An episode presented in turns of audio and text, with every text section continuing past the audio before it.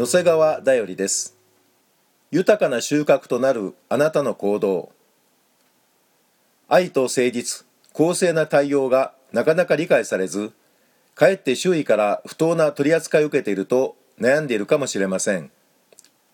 使徒パウロは思い違いをしてはいけません。神は侮られるような方ではありません。人は種をまけばその刈り取りもすることになります。と語り次のように進めます。善を行うのに相手はいけません。失望せずにいれば時期が来て刈り取ることになります。